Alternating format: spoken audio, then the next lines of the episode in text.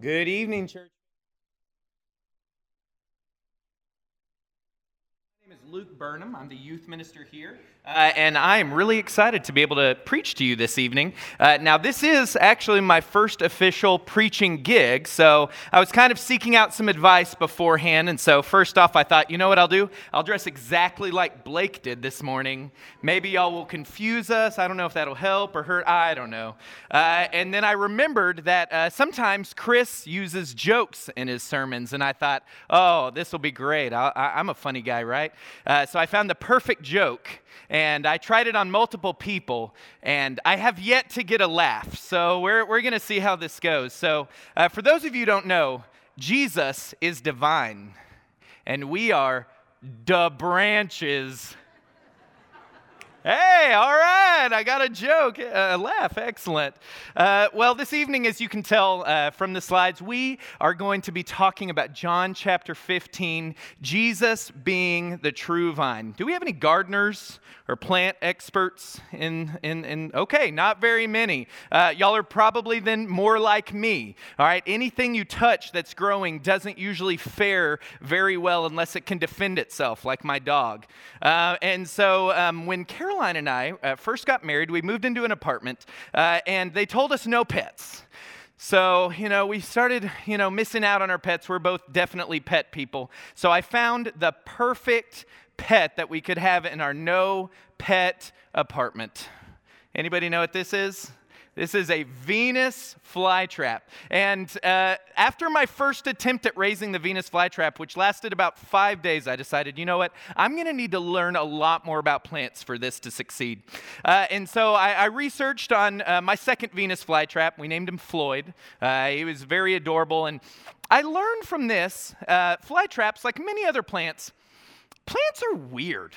Did you know that? There are some plants that, you know, you plant in the ground, they grow, you water them, it's great. Fly traps, they are so bizarre. You can't give them soil or potting soil, that kills the roots. So you got to give them like moss. You can't give them tap water, also kills the roots. You got to give them distilled water or save your rainwater. Uh, you, got to give them sun, but you can't give them too much Texas sun or they'll, you know, once again shrivel up and die. Uh, and they do this really bizarre thing called hibernation.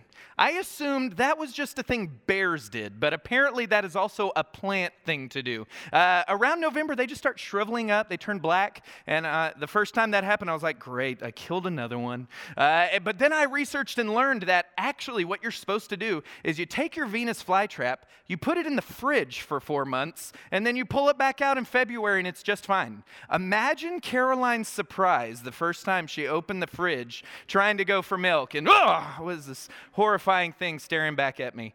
Fly traps are strange. And of course, one of the most fun things I did with my Venus flytrap, as you can imagine, is feed it you know, going around my apartment looking for, you know, I couldn't catch flies, but, you know, spiders, ants, whatever, uh, and putting them ant versus animal, see how they fare. So I had a really fun experience trying to raise and cultivate, uh, cultivate uh, my Venus flytrap. And tonight we're going to talk about what it takes to cultivate uh, a good plant, and in this case, the true vine. So if you would, in this, case, uh, this evening, turn to John chapter 15. We're going to be in verses 1 through 8. John chapter 15.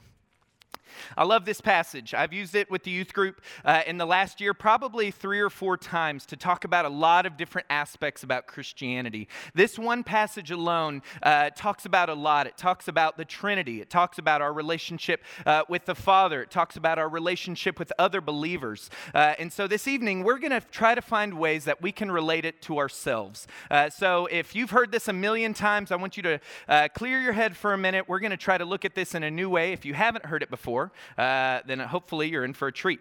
John chapter 15, verses 1 through 8 reads I am the true vine, and my Father is the vine dresser. Every branch in me that does not bear fruit, he takes away.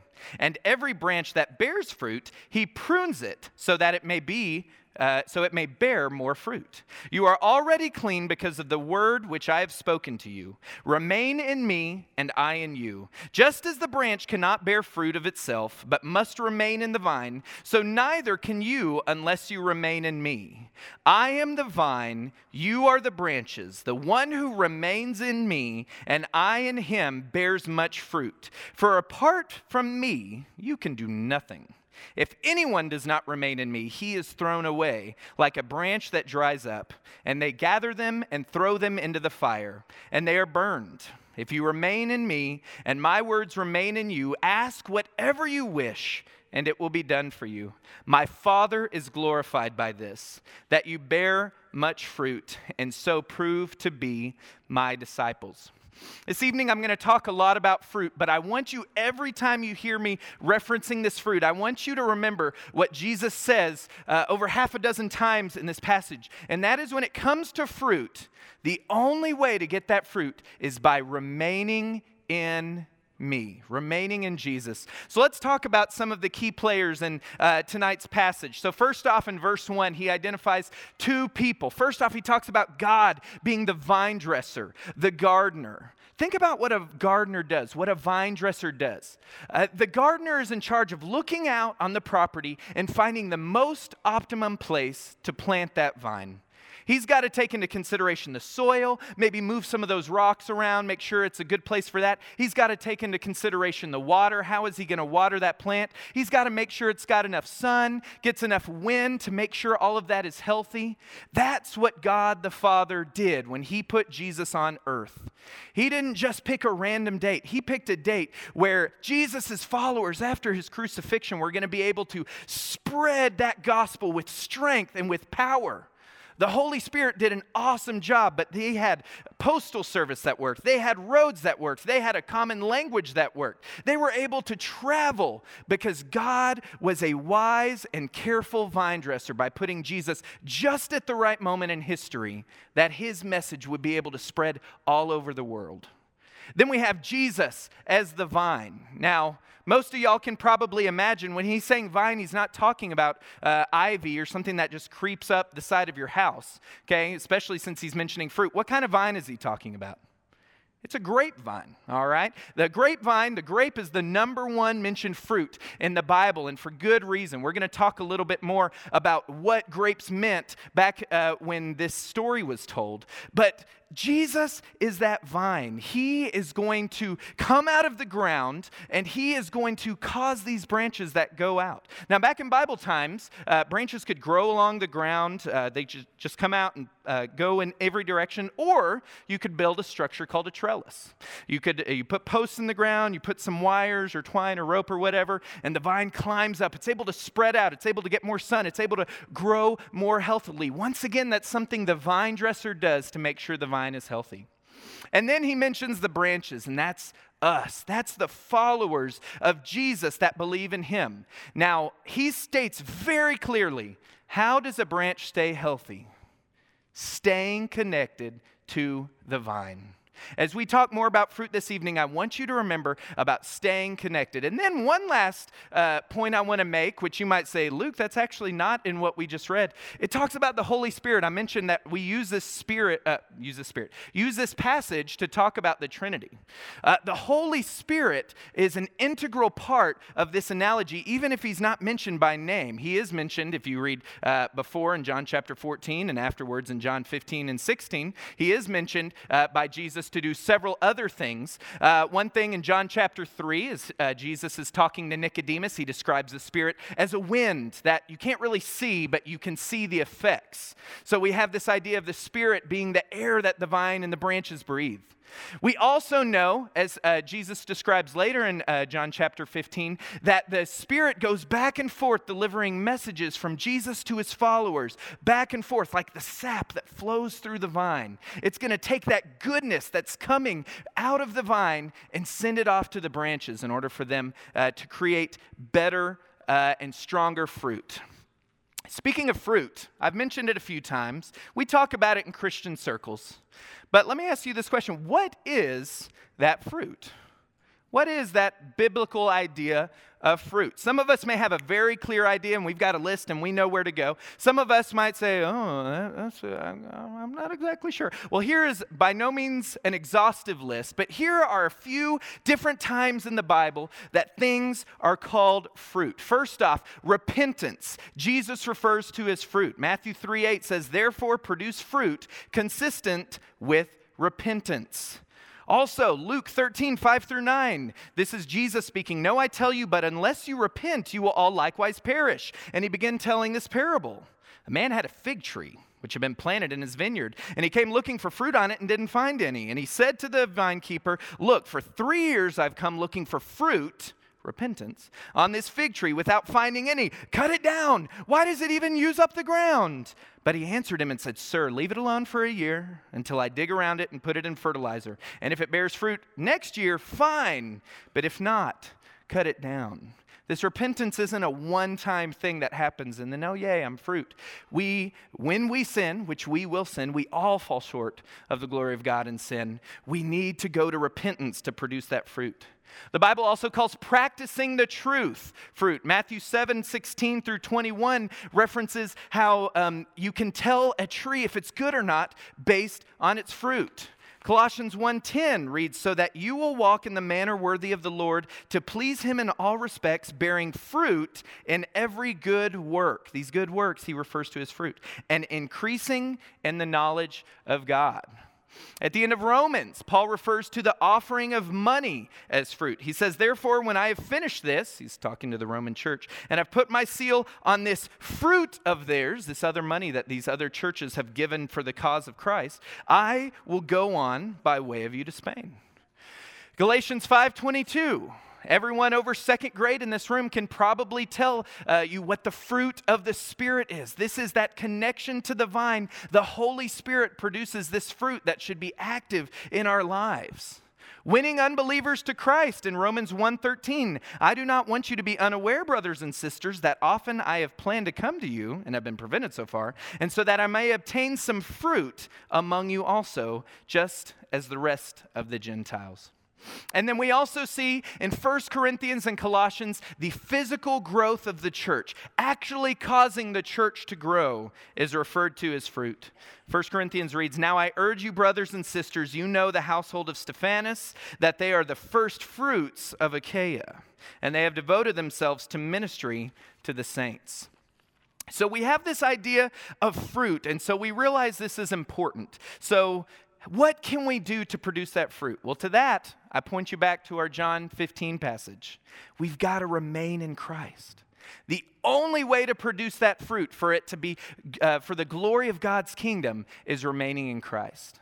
I want us to dissect it a little bit further. I want us to look at the actual stages of a grapevine as it grows, and let's see if we can relate that at all uh, to our Christian walk. So there's uh, actually there's seven stages of vine growth, but I'm not great with my analogy, so I boiled it down to five. Uh, and so uh, as you can see, they're, they're there on the screen. Uh, but each one of these stages can represent a different stage in our own growth. And you'll notice this isn't a start here end here, I'm done growing. As we're going to talk about, it's a repetitive cycle that continues every day, every week, every month in our walk with Christ. So, bud burst and shoot growth. This is when the old, dormant, previously used branch that's just sitting there wooden, it suddenly starts to have these green little buds shoot right out of it.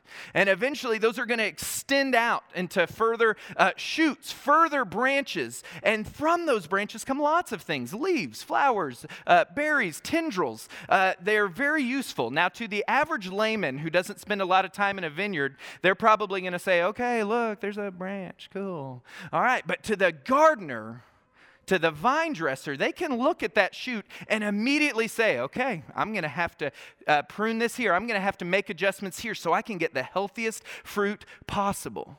Sometimes we look at something and we're not exactly sure how it's going to span out, but God can see what's going to come and can know exactly how to help us out.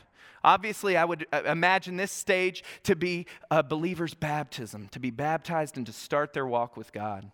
One of the interesting things they produce is a tendril. Does anybody know what a tendril is?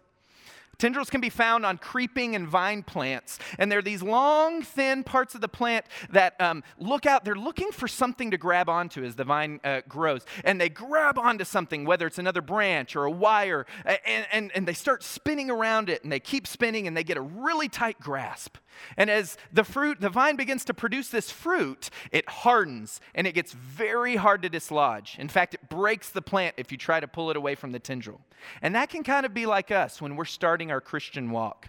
If we surround ourselves with healthy things for our Christian walk, our Christian brothers and sisters, a healthy habit of praying to God, a daily Bible study that we're using, we're going to wrap around those habits and we are going to be able to remain in Christ and grow and produce great fruit.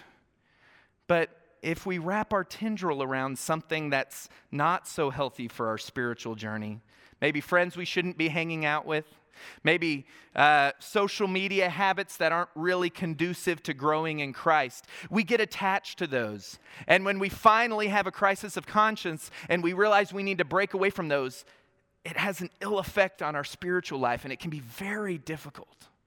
So that's our first stage bud burst and shoot growth. So after this bud comes out and the shoot starts to grow, we start to have flowers. Flowers are really pretty. In fact, we've got some flowers sitting in the kitchen right now uh, that Abigail and I got for Caroline for Mother's Day. We, are, we love our flowers. But I look back at our John 15 passage. Does Jesus call us to be flowers? No. Flowers serve a purpose. The end goal of the flower is to get pollinated so then they can produce fruit and produce more uh, fruit for the original plant. And sometimes we as Christians, we kind of get hung up, we get caught on the really pretty and nice and easy parts of Christianity, but we don't want to take that next step. It reminds me of James chapter 2, verses 14 through 19. What use is it for my brothers and sisters if someone says he has faith, but he has no works, or in this case, fruit? Can that faith save them? If a brother or sister is without clothing and in need of daily food, and one of you says to them, Go in peace, be warmed, and be filled, yet you do not give them what is necessary for their body, what use is that? In the same way, faith also, if it has no works, is dead being by itself. But someone may well say to you, But I have faith, uh, you have faith, and I have works. Show me your faith without the works, and I will show you my faith by my works. You believe that God is one, you do well. The demons believe and shudder. A flowering faith is a sign that we're on the right track, but it's not our end goal. We want to remain in Christ so we can continue to produce that fruit. Then we get each flower that's pollinated turns into a grape, or in this case, a berry, and they start to grow. Uh, uh, for uh, a vineyard, uh, this process is called veraison, and it has multiple stages. Sometimes our spiritual growth is so fast, and, and we just feel ourselves growing in leaps and bounds and getting closer to God. And sometimes we just feel like we are not making much progress. Same thing happens with these berries. Sometimes they swell up and then suddenly don't move for a few days. And then they continue to grow, and that happens. Also, you may or may not know this a bunch of grapes doesn't mature all at the same time. Sometimes some uh, berries, like in this picture, uh, get to full maturity and they're ready to go, and other times uh, th- there's some that are still straggling, still trying to get there. In order for us to grow to full maturity, we must begin storing good in our hearts. As Luke says in chapter 6, verse 43 through 45 For there is no good tree that bears bad fruit, nor on the other hand, a bad tree that bears good fruit. For each tree is known by its own fruit. For people do not gather figs from thorns, nor do they pick grapes from a briar bush. The good person out of the good treasure of his heart brings forth what is good, and the evil person out of the evil treasure brings forth what is evil, for his mouth speaks from that which fills his heart. Your berry is going to turn out what you've been putting in. As I tell my students, poison in, poison out. Goes back to those tendrils. What are they wrapping around? What are they getting their sustenance from? We draw our sustenance, we draw our fruit from remaining in the vine. then we are able to actually produce that fruit. Once again, this is not something we are doing ourselves. This is something that is a uh, end result of being in the vine. And a few things to remember about a bunch of grapes is the same thing about the fruit that we produce. Think back to that list that I gave us a few slides ago of the different examples of fruit, and think about does this fruit match what you have been producing recently? Fruit is expected to be plentiful. This is not a one and done and I'm off the hook and, and that was it. All right. We, we want, when we buy grapes, we buy a big bunch of grapes. Fruit is expected to be mature. We don't need an immature faith that says one thing on Sunday morning and goes online and posts something else, or goes into work and does something completely different. We want a mature, strong, relevant faith. Fruit is expected to be attractive. All right? Chris often says, you know, if 100% of people like you, you're probably doing something wrong. But if 100% of people hate you, you're also doing something wrong. We share the gospel. The gospel is the good news, good news to all humans, whether they know they're sinners or not. We want to make this message attractive and accessible to everyone that we can. Fruit can also meet many needs. The reason fruit was grown, grapes were grown back then, was not actually because uh, the people in Israel just loved the taste of grapes. They used it to make what? Wine. They used it to make wine. Water wasn't the safest thing to drink back then. So vine, uh, vine, wine was a better option. And so you can make wine, you can make grape juice, you can make jelly, you can make all sorts of things with grapes. And so we want to do that with our fruit. We want to not only support our brothers and sisters, we want to support the mission of the church. We want to help those non-believers who are trying to figure out what's going on. Make your fruit count for many needs. And then last but not least, is dormancy. Just like my Venus flytrap shrivels up and you put it in the fridge, after you harvest the grapes, you're left with these branches that are not the most attractive thing. And to a layman, they might look a little dead. But they're not dead, they're just resting. They're waiting. This is not a new concept. We know from Genesis chapter 2 that the world was not created in six days, the world was created in seven days. And on the seventh day, God rested. We know that when uh, the Jews received the law from Moses, from God, one of their important commandments was to observe the Sabbath. They needed a day of rest. This is not the same as a day of laziness or a day of let's pretend I'm not a Christian anymore.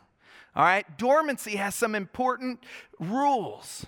Dormancy allows us to pre- prepare for more fruit. The idea of dormancy is there's more coming, there's something greater and better coming.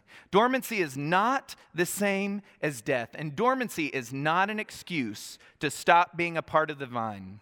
Even apart from the vine, or even in dormancy, that branch is still connected to the vine still receives its nutrients. And that's what we want to remember as we are giving of ourselves, giving of that fruit, and need some time to recover and rejuvenate. All right, so as I wrap up my sermon, I, have got a, a picture up here, a slide. Can anybody tell me what that is? Anybody? If you said a grapevine, good, you've been paying attention in this sermon. No, it's more than just a grapevine. In fact, uh, this grapevine uh, is located, let me get this right, uh, in the Hampton Court Gardens in Molesey, England. Now, let me give you a few facts about some average grapevines so you can compare it to this one. The average grapevine lives about 25 to 30 years. Uh, the average grapevine, uh, when it comes out of the ground at full maturity, uh, it's, it's, a few inches in diameter. The average grapevine has uh, vines that extend, uh, branches that extend about 10 feet. Well, this is the grapevine in Hampton Courts Gardens, England. It was planted in 1768 over 250 years ago, and it is still producing grapes to this, uh, grapes to this day. The base of it, the vine that comes out of the ground, you can't really tell in that picture, is 13 feet around. The longest branches are 120 feet. The average crop yield for a, uh, for a regular uh, grapevine is about seven pounds. This one, 600 pounds on average. The greatest one was in 2001 with 845 pounds. This grapevine is a huge tourist attraction. Lots of people come from around the world to check this out. And it's pretty great, all right? It earns its name, the grapevine. But we know something even better. we know the true vine. We know where our salvation comes from. We know where our fruit comes from. And we know where we are going. Hopefully, this evening, you are still connected to this true vine. You are living in Him, and He is living in you. Maybe recently you've been stumbling a little bit and you've kind of lost that connection, but you want to get back in. You don't want to be uh, pruned away. You don't want to be thrown in that fire. And I don't blame you. I want to be connected to that true vine. Whatever you need during this next song, if you have a need, you can come forward. You can come talk to one of the elders or the ministers. Uh, you can write us a note and leave it with us. You can come speak to us outside of this service, but we want to meet your needs. We want to help you get back in that true vine. So, whatever your need is, I invite you to come forward as we stand and as we sing together.